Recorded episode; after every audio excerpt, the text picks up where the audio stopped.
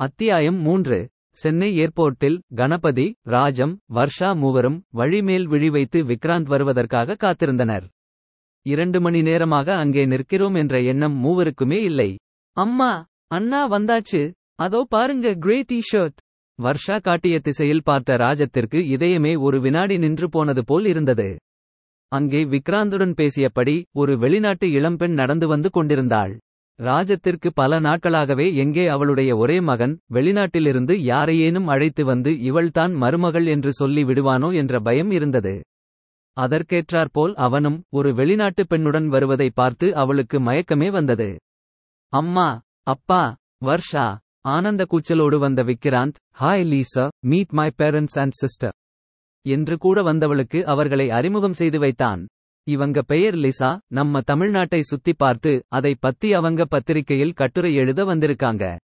அதை கேட்ட பிறகு தான் ராஜத்திற்கு இயல்பாக மூச்சு விட முடிந்தது. ஆனாலும் கூட நட்புடன் கைகுலுக்கிய லிசாவை சந்தேகமாகவே பார்த்தாள் அவள். பேசியபடி அறைவல் இடத்தை விட்டு நகர்ந்து வந்தார்கள் ஐவரும். லிசாவின் பத்திரிகை அவளுக்காக ஏற்பாடு செய்திருந்ததாக சொல்லிக் கொண்டு வந்திருந்த டாக்ஸியின் விவரங்களை சரிபார்த்துவிட்டு லிசாவின் பெட்டியை உள்ளே எடுத்து வைக்க உதவினான் Vikrant. Thank you very much, Vicky.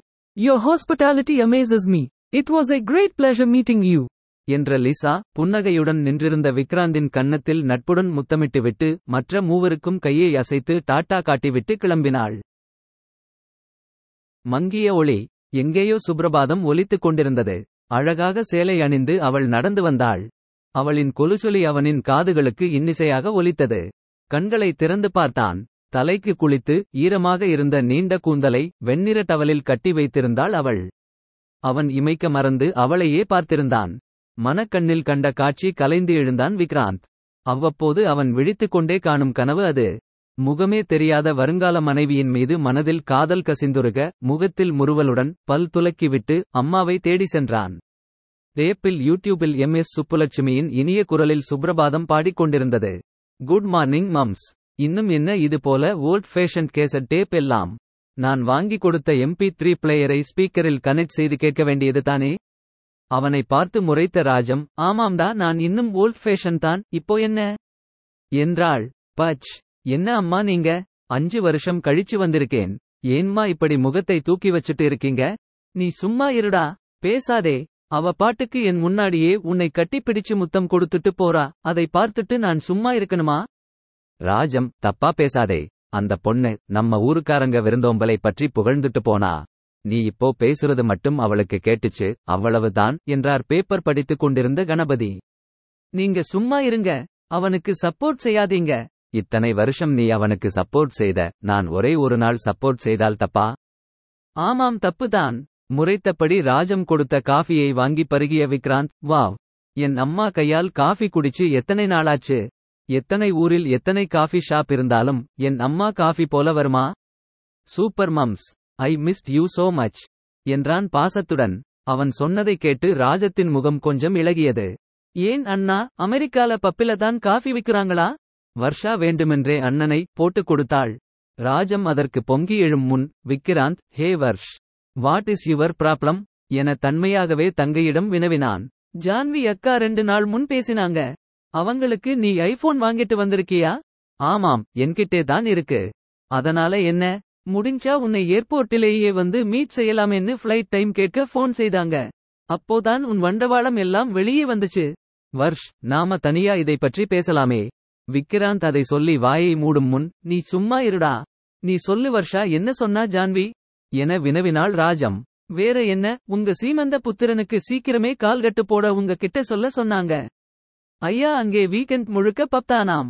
Beer டேன்ஸ்னு ஒரே என்ஜாய்மெண்ட் தாம்.